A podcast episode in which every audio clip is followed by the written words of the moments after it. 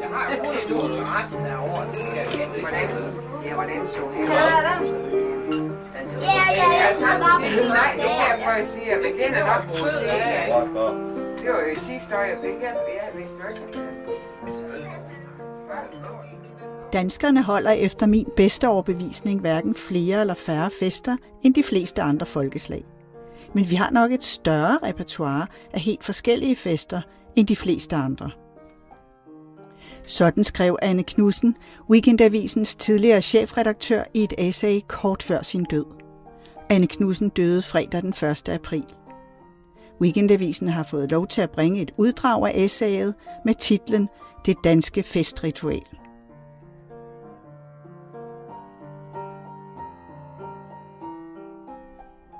Det er nemt at få den tanke, at fest i Danmark kan sammenfattes som den mest berømte danske film fra 2020, Druk. Der findes en dansk morsomhed, der lyder sådan her. Man kan skam godt feste uden alkohol. Stilhed. Men det bliver ikke det samme. Latter. I danskernes egen bevidsthed skal der drikkes alkohol, hvis det skal være festligt. Og vi tror selv, at vi er blandt de mest alkoholiserede folkeslag i verden. Den overraskende sandhed er, at de 9,5 liter ren alkohol, hver voksen dansker statistisk set hælder ned hvert år, kun gøres til nummer 16 i rækken af drikfældige europæiske befolkninger. Vi drikker mindre end både franskmændene, britterne, hollænderne, østrigerne og spanierne. Men i dansk tradition hører der utvivlsomt alkoholiske drikke til, for at en sammenkomst kan blive en fest. Og det bliver jo ikke mindre sandt af, at det forholder sig lige sådan i de allerfleste andre europæiske kulturer. Intet i denne verden er imidlertid så enkelt, som det tager sig ud ved første øjekast, og forholdet mellem alkohol og fest i den danske kultur er ikke et lighedstegn. Det er et indviklet mønster af raffinerede rituelle nuancer. Man kan for eksempel sagtens drikke sig fuld i grupper, uden at det af den grund bliver en fest – det ser man om sommeren i byernes parker og på havnene og strandene, hvor helt normale folk på en enkelt eftermiddag sagtens kan få en håndfuld dåseøl eller en flaske rosé eller to inden for Vesten, uden at nogen vil kalde det en fest. På samme måde kan de utallige seriøse aftenmøder, der ender med nogle timer og nogle genstande på et værtshus, ikke uden videre beskrives som fester. Hyggeligt vil man kalde det, men ikke en fest.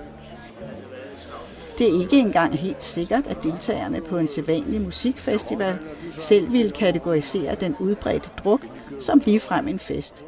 Der skal mere til. En fest kræver en rituel ramme. Der skal erklæres fest, for at sammenkomsten skal kunne fortjene sit navn. Det er slet ikke alle fester, der former sig på samme måde, og det bliver varslet på forhånd, hvad man kan vente sig. Allerede når festen erklæres og deltagerne inviteres, bliver det bestemt, hvor fulde folk forventes at blive, og hvordan de forventes at opføre sig under indflydelse af alkoholen. Festens art afhænger især af, hvordan deltagerne er udvalgt. Der gælder et sæt regler, hvis familien er inviteret, og et ganske andet, hvis familien netop er udelukket. Og der findes fester, hvor familien er adgangsforment. Den arketypiske familiefri fest er julefrokosten på arbejdet. Det er også den fest, som i de danske legender er tættest forbundet med sanseløs beruselse. Ved julefrokoster og andre firmafester er deltagerne ligesom ved gymnasiefester, ruskilder og fester i organisationer og politiske partier per definition ikke i familie med hinanden. Det er fester for fremmede. Ved den type fester er familien ikke alene ikke inviteret. Det er også illeset, at påhæng, der kommer for at køre deres døddrukne kære hjem fra festen, kommer indenfor, en sige slår sig ned. Festen er kun for folk, som deler arbejdsplads, studium eller organisation. De kender kun hverandre fra det så at sige offentlige liv, som kolleger eller studiekammerater, og de har ofte kun et meget overfladisk kendskab til hinanden som privatpersoner.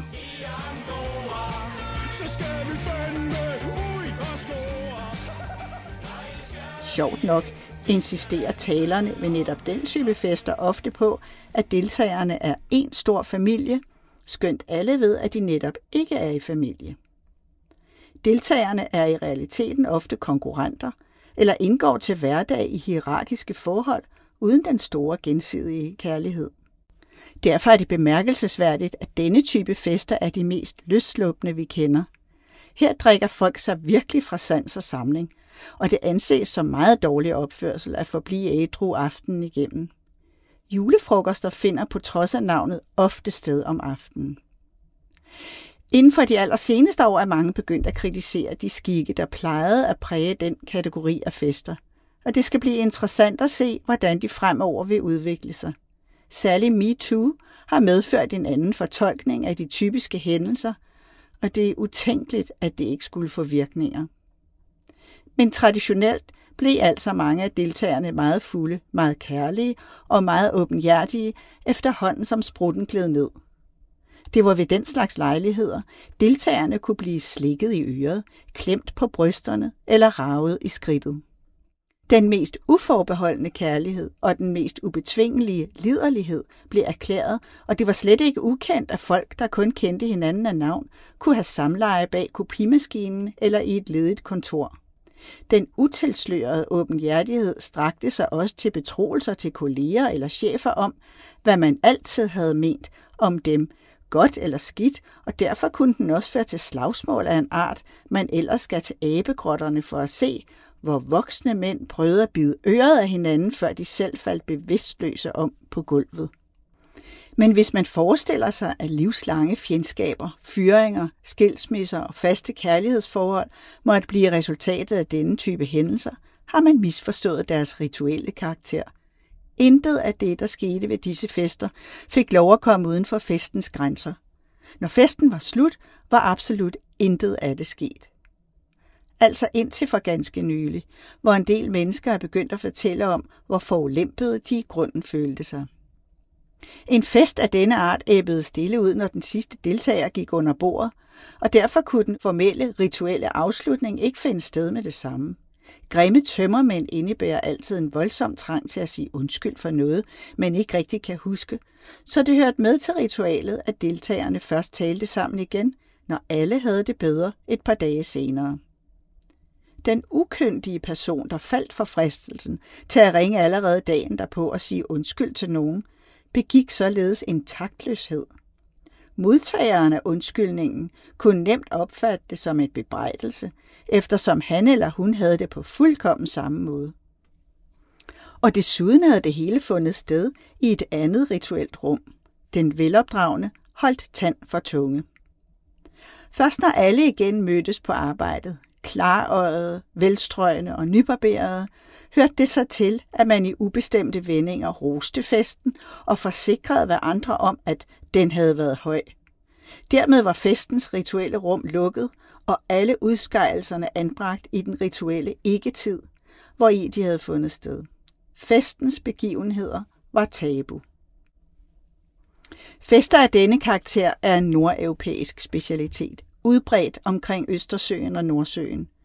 Når franskmændene og spanierne faktisk konsumerer mere alkohol end danskerne, foregår det på en ganske anden måde. De drikker sprut efter andre ritualer, støtter roligt hver dag før frokost og før aftensmaden, uden nogensinde at blive mærkbart fulde. De anser det som skamfuldt at miste besindelsen på grund af alkohol, og ville ikke drømme om at undskylde sig med fuldskab. De mener, at det hele foregår i den samme verden. Det er først charterturismen, som har lært sydeuropæerne om de nordiske drukorgier med deres rituelle tid uden for tiden, og man har stadig ikke taget skikken til sig. Bryllup, konfirmation, sølvbryllup, jubilæum, rund fødselsdag. Til denne type fester er man inviteret på skrift, og familien til festens midtpunkt er altid inviteret.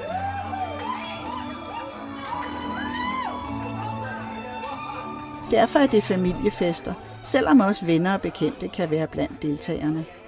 Og for fester med familien råder et særligt sæt regler, der ikke indebærer sanseløs beruselse. Der har oftest stået på invitationen, hvordan man skal være klædt. Det bliver dog tiltagende almindeligt, at der bare står festligt klædt, og ikke noget om langt eller kort, mørkt tøj eller smoking. Og så er man tilbage ved det dilemma, mange danskere føler mellem skrækken for at være for pyntet og derfor storsnudet, eller for dagligdags klædt og derfor respektløs. De fleste synes at foretrække risikoen for at virke respektløs. Når man møder op, får man allerførst noget alkoholisk at drikke, og derpå besked om, hvem man skal sidde ved siden af. Her er hævdvundne skikke på retur. Man plejede at sætte de underholdende af gæsterne ved siden af hver en kedsommelig person ud fra en teori om, at de sjove kunne mundre de kedelige op. Men tendensen er nu om stunder, at man tager mere hensyn til de morsomme ved at give dem borherrer, de faktisk vil kunne have det morsomt sammen med, og lade de kedelige kede hver andre et andet sted ved bordet. Det har været en glædelig udvikling for de morsomme, og måske har de kedelige fået det sjovere ved at være i fred for hurtigsnakkerne og selv kunne bestemme tempoet.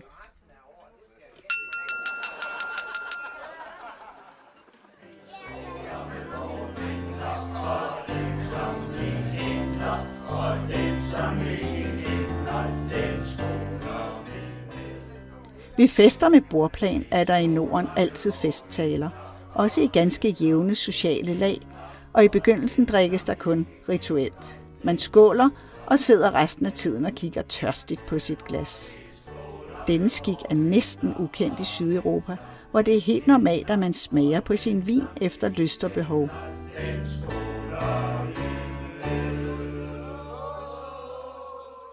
De allerfleste udlændinge vil virkelig blive overrasket af sangene. Til enhver lejlighedsfest hører i Danmark en eller flere sange, som deltagerne selv i hemmelighed har skrevet på kendte melodier, besørget trygt og medbragt under tiden i meget fantasifulde sangskjuler af pap med dekorationer i guld og strålende farver. Det hænder, at det egentlig ikke er gæsten selv, der har skrevet sangen. Der findes professionelle sangskrivere, men det gælder ikke rigtigt med sådan en købesang. En festsang skal nemlig være meget personlig, for ikke at sige privat. Det kommer der til at stå i din konfirmationssang, kan folk finde på at sige, hvis man har dummet sig. En festsang er nemlig ikke en hyldestsang, som vikingetidens skjallekvad. Det er en drillevise. Der er ganske vist altid lykønskninger og hurraråb i udkanten af sangen men indholdet skal være pinligt for festens hovedperson. De grinagtigste hændelser i ens liv bliver omhyggeligt indsamlet og omsat til rimede vers, og gæsterne lærer, så tårerne triller, mens de synger om den gang, man kom grueligt galt afsted. Hvis man er heldig, kan der være adskillige sange med forskellige ophavsmænd, og gennem versenes opregning af unævnelige fiaskoer, uheldige fald, utilgivelige dumheder og pinagtige episoder af enhver art, er det meningen, at offeret, festens hovedperson, skal smile og le og more sig mindst lige så godt som alle de andre. Åh ja, dengang jeg trådte i jordbærkurven. Ja, hvor så jeg dum ud, da jeg havde smurt tandpasta i håret. Nøje, hvor vi grinede, da jeg tabte bukserne midt på dansegulvet. Det er eksotisk. I andre lande har jeg oplevet, at folk sang ved bordet til fester. Politiske sange, ballader, endnu historiske kvad – men denne særlige tradition for latterliggørelse af festens værter er, så vidt jeg ved, enestående. Sangenes drillende indhold spejles i øvrigt ofte i festtalerne, som under tiden kan være så ironiske, at man bliver alvorligt i tvivl om talerens gode vilje. Men uanset grovhederne er det helt og aldeles uhørt at tage anstød af løjerne eftersom drillerierne altid finder sted ved lejligheder, hvor det erklærede formål er at fejre offeret for de mange afsløringer, kan man måske se dem som et afværgeritual. En rituel beskyttelse mod det onde øje, misundelsens spøgelse, som kunne skade festens genstand, hvis vedkommende kom for godt i gang. Man skjuler de mange gode ønsker, de må formodes at gæsterne i virkeligheden nærer bag latterliggørelsen. Hvorom alting er, er ironien aldrig langt fra hyldesten her til lands. Når sangene og de tvetydige taler er forbi, kan festen udvikle sig mere uformelt. Folk kan flytte rundt til andre pladser ved bordet, og snart kan man komme videre i festens koreografi. Der skal drikkes kaffe, og bagefter danses og drikkes kolde long drinks. Til sidst skal der serveres noget saltmad eller løgsuppe, og så slutter festen i god ro og orden. Selv hvis sprutten flyder rigeligt, skal man ikke begynde at tro, at man er til drukgilde. Der er stadig regler for god opførsel, og der er stadig tale om familie eller nære venner. Folk, som har et privat forhold til hinanden og lang hukommelse. Hvis en af deltagerne har ord for at blive for fuld eller måske for nærgående ved damerne, vil der altid være nogen, som hælder vand i hans shoes og holder ham borte fra de unge piger. Og hvis andre har ry for at blive stridbare eller flæbende, vil der også være nogen, som holder øje med dem og følger dem ud i haven eller på toilettet og får dem beroliget. Det skal gå ordentligt til. I gamle dage, da jeg blev konfirmeret, satte onklerne sig ganske roligt ind i deres biler med koner og børn og kørte hjem efter en festmiddag, som ud over velkomstdrinken havde omfattet tre slags vin, konjak til kaffen, schusser til dansen og øl til natmaden. Det gør man, Gud være lovet ikke længere, men idealet om, at man kan opføre sig voksent og normalt efter hele det lange ritual, det hænger stadig ved. Ved familiefesterne siger man farvel og tak til verden og været inden, før man går, selvom man måske skal bruge lang tid på at finde dem i myldret. Og allerede dagen efter skriver eller ringer man og siger tak for sidst. I skarp modsætning til firmafesterne er begivenhederne fra familiefesterne ikke tabu. Tværtimod er det fuldkommen normalt og i overensstemmelse med god skik at sladre om det alt sammen i detaljer i de følgende uger og måneder. Fra madens kvalitet og servering over kjolerne og musikken og til samtlige deltagers opførsel og formodede befindende. Kunne man ane troende skilsmisser og falitter – vaklende helbred, begyndende senilitet eller depression. Trods de mere formelle former afslører gæsterne meget mere om sig selv ved lejlighedsfesterne, hvor der er familie til stede, end de gør ved abefesterne. Der er et liv før de 40, skrev jeg engang på en indbydelse til fødselsdagsfest. Jeg tror, jeg fyldte 38. Mange formelle bryllupsfester, svendegilder, kandidatfester og det lige foregår, før værterne er fyldt 40. Hovedparten af festerne i livet før de 40 falder i en kategori for sig, hvor hverken firmafesternes vildskab eller familiefesternes selvbeherskelse dominerer. Men det betyder ikke, at der ikke er regler. Yngre mennesker har mange flere venner end ældre folk, mens de til gengæld har færre penge. De holder fester med vennerne, men uden store udgifter. Først og fremmest forventes værtsfolkene ikke at lægge sprut til. Gæsterne kommer selv med det, de mener at få brug for at drikke. Sjovt nok er forventningerne til egen tørst næsten altid mindre, end tørsten ved andre lejligheder viser sig at være. Derfor bliver det sjældent til drukorgier. Det er også helt normalt ved disse fester, at madlavningen er uddelegeret til forskellige af deltagerne, og under tiden er endnu musikken lagt i hænderne på en af gæsterne. Men normalt forbeholder verden sig at bestemme musikken. Dels er musik den vigtigste komponent i festlighederne, dels har folk stærke følelser om musik. Men selvom vennefesterne på den måde er arrangeret på forhånd, og deltagerne udvalgt og inviteret som til alle andre egentlige fester, udmærker denne type fester sig især ved at være eksplicit uformelle. Påklædningen er fri, handlingsgangen improviseret, og gæsterne fuldkommen på herrens mark. Som altid i Danmark betyder uformelt, at man på forhånd skal kende både reglerne og deltagerne for at få udbytte af arrangementet. Bortset fra, at man selv skal sørge for at kende deltagerne, ligner vennefesterne i høj grad fester, man kan møde andre steder i verden. Lidt mad, moderat drikkeri, dans. Ingen taler, sange eller voldsomme grænseoverskridelser.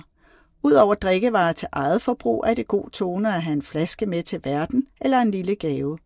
Blomster er ikke det normale, Unge mennesker har aldrig vaser nok. Men eksotiske madvarer og småting hjembragt fra de varme lande anses for passende. Der er ikke gavebord, så gæsten skal selv regne ud, hvordan hun kommer af med gaven. Vennefester kan være af begrænset størrelse, med pænt dækkede borer og en bordplan. Men normalt er der mange flere gæster, end der er sidepladser. Maden er en buffet, og verden overlader til gæsterne selv at bestemme, hvem de vil sidde ved siden af. Da det slet ikke er sikkert, at alle verdens venner i forvejen kender hinanden, kan disse fester blive meget ufestlige for nogle af deltagerne. Ingen påtager sig at introducere dem for nogle af de andre, og alle de andre synes at kende hinanden virkelig godt. Man kan ikke selv gå hen og introducere sig. Det er for lidt at sige, at man hedder Lise, og utilstedeligt praleri, hvis man begynder at fortælle om sine studier eller andre meritter. Man risikerer at lyde som en lam opsamler på en bar. Hvor kender du verden fra? Det er kun en anelse mindre dumt end, har vi ikke mødt hinanden før? Senere på aftenen kan man godt gå hen til nogen og sige, hvem er så du? Eller måske, skal vi ikke bare danse? Men man risikerer selvfølgelig en afvisning. Teorien er, at alle kender hinanden, og de, der faktisk kender hinanden, synes altid at have nok at tale om. Men dansegulvet er et godt sted at lære folk at kende. What a life, what a night, what a beautiful, beautiful ride. Don't know where I'm in five, but I'm young and alive. Fuck what they are saying, what a life. Til festerne før de 40 kan man gå ud på gulvet, danse helt alene og efterhånden samle dansepartnere op. Når man først danser, får andre øje på en, og man kan få det rigtig festligt. Og der er ikke andre end en selv til at sørge for, at man morer sig. Man skal i passe meget på med at jage sig en kæreste op ved den type fester. Bedst er der at have sin egen med. I skarp modsætning til firmafesterne er begivenhederne fra familiefesterne ikke tabu. Tværtimod er det fuldkommen normalt og i overensstemmelse med god skik at sladre om det alt sammen i detaljer i de følgende uger og måneder. Her er deltagernes private liv med til fest, akkurat som til familiefesterne, og intet af det, der sker, vil blive glemt.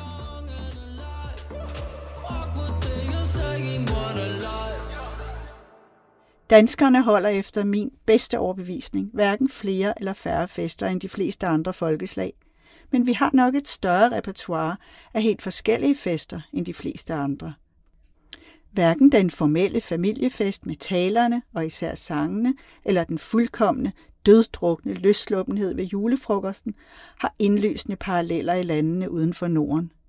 Man kan se det som en kulturel rigdom, at vi virkelig kan manøvrere i disse klart afgrænsede rituelle domæner. Og eftersom de fleste af reglerne aldrig bliver formuleret, kan man nemt forstå, hvor effektivt de udelukker folk fra andre traditioner. Selv vennefesterne, de morsomste og mest åbne inden for festuniverset, kræver kulturel viden af sine deltagere. Der er ikke mange steder, man finder den danske regel, at hvis man er alene juleaften, har man ingen familie, men hvis man er alene nytårsaften, har man ingen venner. Hvem kunne have gættet det? Essayet er fra Fest, Fejring, Rus og Ritualer, redigeret af Ditlev L. Mahler og Elisabeth Colding, udkommer på Gads forlag 22. april. Teksten er bragt i en forkortet udgave. Essayet blev læst op af Tine Ejby.